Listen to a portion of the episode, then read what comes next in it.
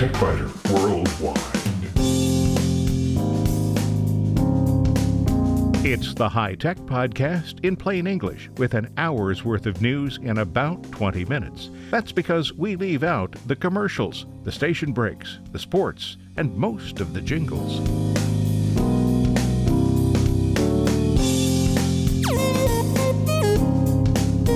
Podcast number 649 for the 30th of June 2019. This week, if you like the idea of combining multiple photos to create a cool high dynamic range look, but you haven't been able to get the results you want, now would be a really good time to take a look at Aurora HDR from Skylum. It works as a standalone application or as a plug-in for Adobe's applications. In short circuits, Facebook constantly adds features I don't want and displays far more ads than seems reasonable. Social Fixer makes Facebook tolerable by removing stories, games, and other components that you don't like. I have encountered yet another laughable porn scam. Let's take a look at the email and see why it's obviously a phony. In spare parts, only on the website, Microsoft's safety features make recovering from problematic updates easier than in the past, but the leftover files can get in the way. You can remove them. And Notepad is a handy Windows utility. Notepad is even better, and it's free.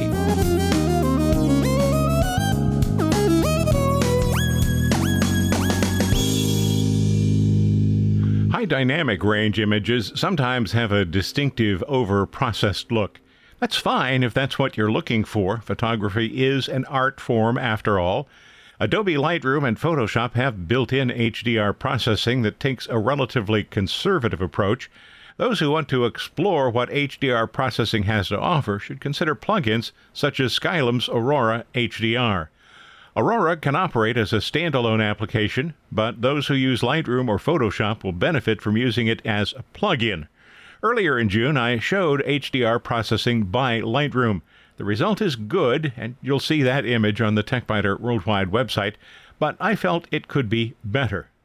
You'll also see on the TechByter Worldwide website the result of using the same images with Aurora HDR.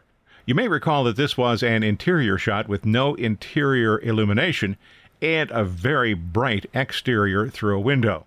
The result of the Aurora HDR processing gave me a view outside the window that's better. Also, a lot of the interior detail, I think, is better. Because Aurora is a specialized HDR processor, it offers an extensive range of settings and adjustments However, like Skylum's Luminar, it does lack lens corrections for some camera lens combinations, and that includes one of the cameras that I use. So I think it's better to start in Lightroom and get the benefits of lens correction, white balance, cropping, and other basic adjustments, and then pass the image or images on to Aurora for HDR processing. By default, Aurora doesn't install itself as a plugin for Lightroom and Photoshop. Most plugins do offer to install themselves during the installation process, but Aurora users will need to explicitly add Aurora. It's a quick one step process. Once Aurora is installed as a plugin, all the user needs to do is select one or more images to use in creating an HDR image, right click, and then choose Edit in Aurora HDR 2019. If you've already made changes to the image or images in Lightroom, you'll want to edit a copy with Lightroom adjustments. Now, you may have noticed there that I said one or more images. Normally, HDR processing involves at least three images, sometimes five or even seven. So, yes, you should have multiple images if you want to create the best HDR image. But here's a big surprise you can create an acceptable HDR image from just one photo, and maybe even from a JPEG image. Really. So I tried selecting just the image that was three stops underexposed, and the resulting HDR was surprisingly good. There is a lot of noise, but the image was still acceptable. When I started with what the camera thought was a normal exposure, there was a lot of noise in the resulting image, and even Aurora HDR wasn't able to recover any detail from the highlights because the original RAW file had no details to recover. Starting with a JPEG image is even more dicey because the camera will have deleted a significant amount of data in creating that JPEG. That's why it's referred to as a lossy format. But even a JPEG can sometimes be improved by HDR processing. So the lesson here is to use three or five or seven raw images if you want the best possible HDR output.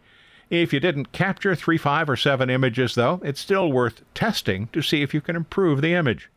When the HDR processing starts, you'll be asked if you want to remove any ghosts. If there was any motion in the series of images, for example, people walking through, birds flying, trees bending in the breeze, anything like that, you will want to remove ghosts. Generally, the middle image, the one that was exposed quote unquote properly according to the camera, is the best choice. You'll want to turn on the color denoise feature and the option to reduce chromatic aberration. Auto alignment should always be on. Turning some of these features off will make the HDR processing faster, but it'll also result in lower quality images. While your images are open in Aurora, you can see before and after views. You can either do this with a full screen view or a split screen. You'll find collections at the bottom of the screen, and the built in collections include essential, landscape, architecture, dramatic, artistic, and several collections from individual developers. Each look in a collection applies a variety of settings that the user can use then as a starting point. The panel at the right side of the picture contains filters that allow for fine tuning the HDR looks. When the final image is returned to Lightroom, it'll appear in the film strip view, and then you'll be able to use all of the Lightroom controls to further modify the image. You'll see some before and after images that I've created this week on the TechByter Worldwide website. Are they good? Are they bad? You decide. That's the thing about art. There is no right or wrong. A photographer in my area routinely posts HDR images that are often overprocessed and crunchy, at least by most definitions, or at least by my definition. Even so, they are images that always cause me to stop and look. The worst photographers I've encountered are the ones who rely on always, never, right, and wrong. It's art. If you like what you've created, it's right, no matter what anybody says or thinks. So, Skylum Aurora HDR is just another tool you can use in making images that appeal to you. The bottom line I would give Aurora five cats. It's a great plug-in for Photoshop and Lightroom. Aurora puts HDR processing in high gear. The ability to apply looks is helpful, but Aurora's real power comes from the comprehensive collection of settings. Although it works well as a standalone application, users of Adobe applications will still want to use Aurora as a plug-in for Photoshop or Lightroom. The $100 application works with Windows or Mac OS. You'll find additional details if you'd like them on the Skylum website. There is a link from the TechByter Worldwide website.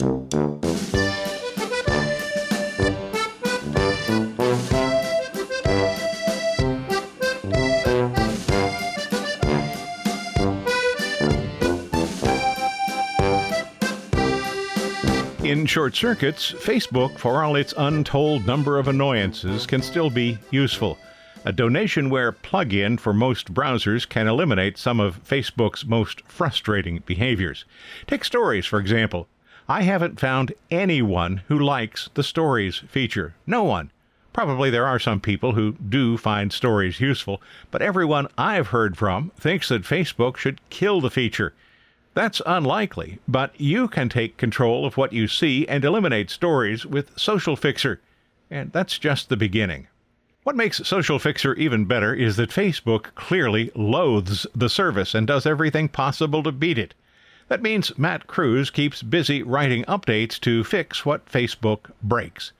That's right. What we have here is a one person software shop against legions of programmers at Facebook. Although the application is free, Matt does ask for donations. So if you give Social Fixer a try and decide you like it, do send in an occasional donation. Some of the other Facebook features that Social Fixer fixes include the annoyance of Facebook repeatedly switching to top stories, even though you prefer most recent. You can also eliminate watch, instant games, marketplace, trending among friends, watch list, and other parts of the page you don't ever want to see. Although I understand that Facebook monetizes the service by showing ads, sometimes every third item is an ad. So I turn them all off. The feature that eliminates ads is one that Facebook fights with vengeance, and it's a feature that needs to be updated often. Fortunately, those updates are automatic. After you've installed the Social Fixer plugin, the browser will have a new wrench button on the Facebook tab. Clicking it opens a drop down menu. The two most essential parts are Social Fixer Options and the Hide and Show parts of the page. We'll take a look at options in just a moment, but first, think about what's on the page that you never, ever want to see.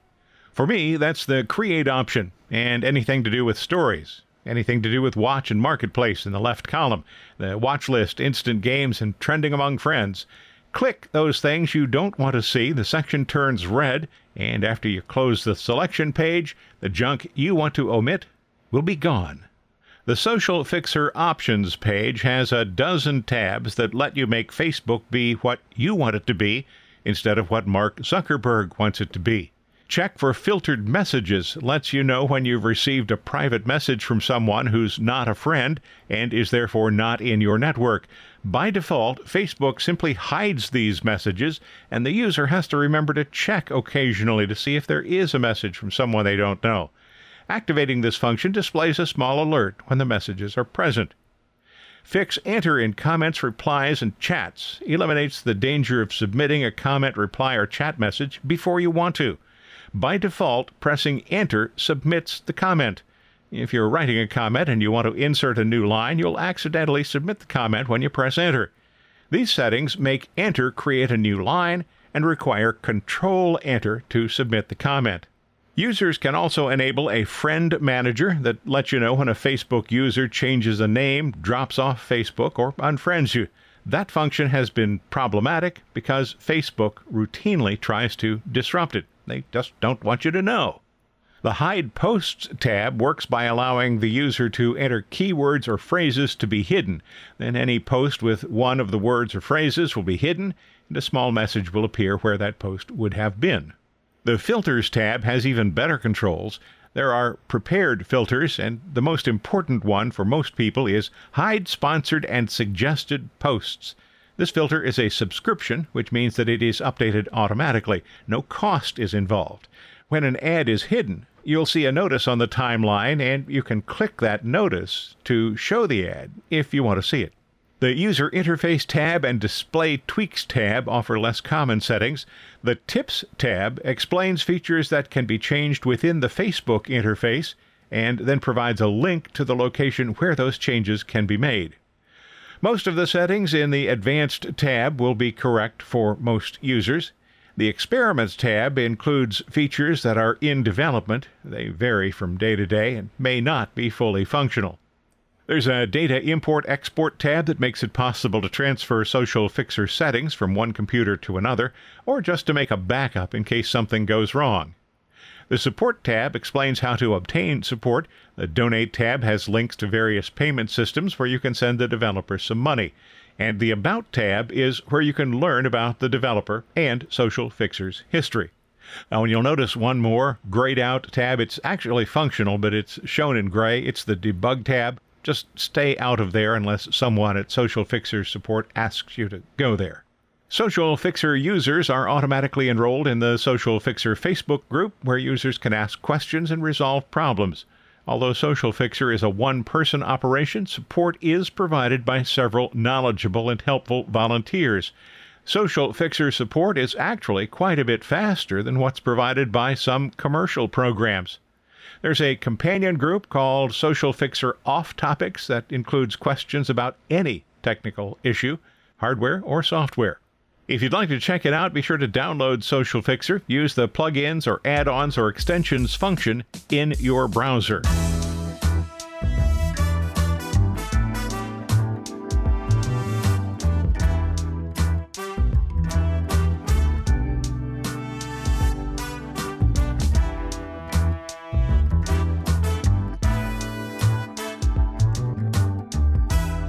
A few weeks ago, I described a message that a friend received. The message explained how a hacker had broken into his computer and would send compromising images from his computer's camera if the friend didn't pay up within 48 hours. I described some of the flaws in that message. Well, now I've received one of my own, so let's take a look at it. The message says, I made a full dump of your disk. I have all your address book, history of viewing sites, all files, phone numbers, and addresses of all your contacts. Right. You got a full dump of the disk. I'm sure you exfiltrated 4.5 terabytes of data without my noticing any network slowdowns. The message says, After that, I made a screenshot of your joys using the camera of your device and glued them together. Well, my camera is a notebook device. It has two external monitors, so the notebook is closed all the time.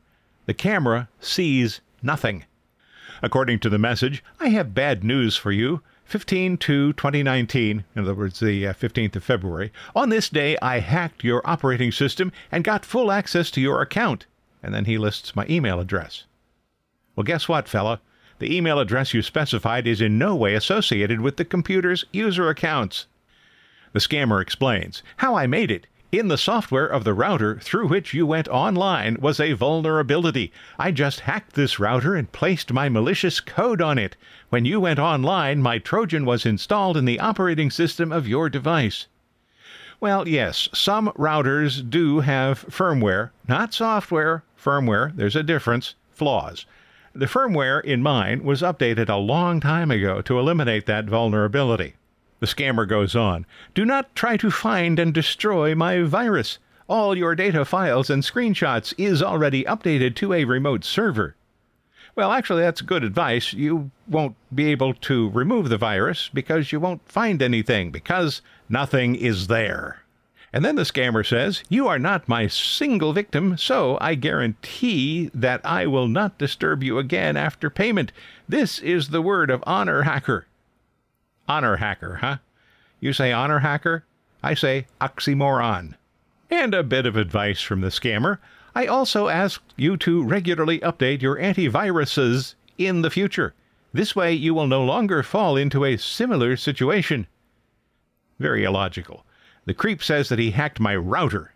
Antivirus applications do not protect routers. Other clues? Well, the message claims to be from a U.S. based domain, but actually originated in Brazil, and the scammer writes with a very strong Eastern European accent. In other words, it's nothing but a common scam from a common scammer. You'll find no porn or scams in spare parts, but you do have to go to the website to find spare parts. This week's stories Microsoft's safety features make recovering from a problematic update easier than in the past, but leftover files can get in the way. You can remove them. And Notepad is a handy Windows utility. Notepad is even better, and it's free.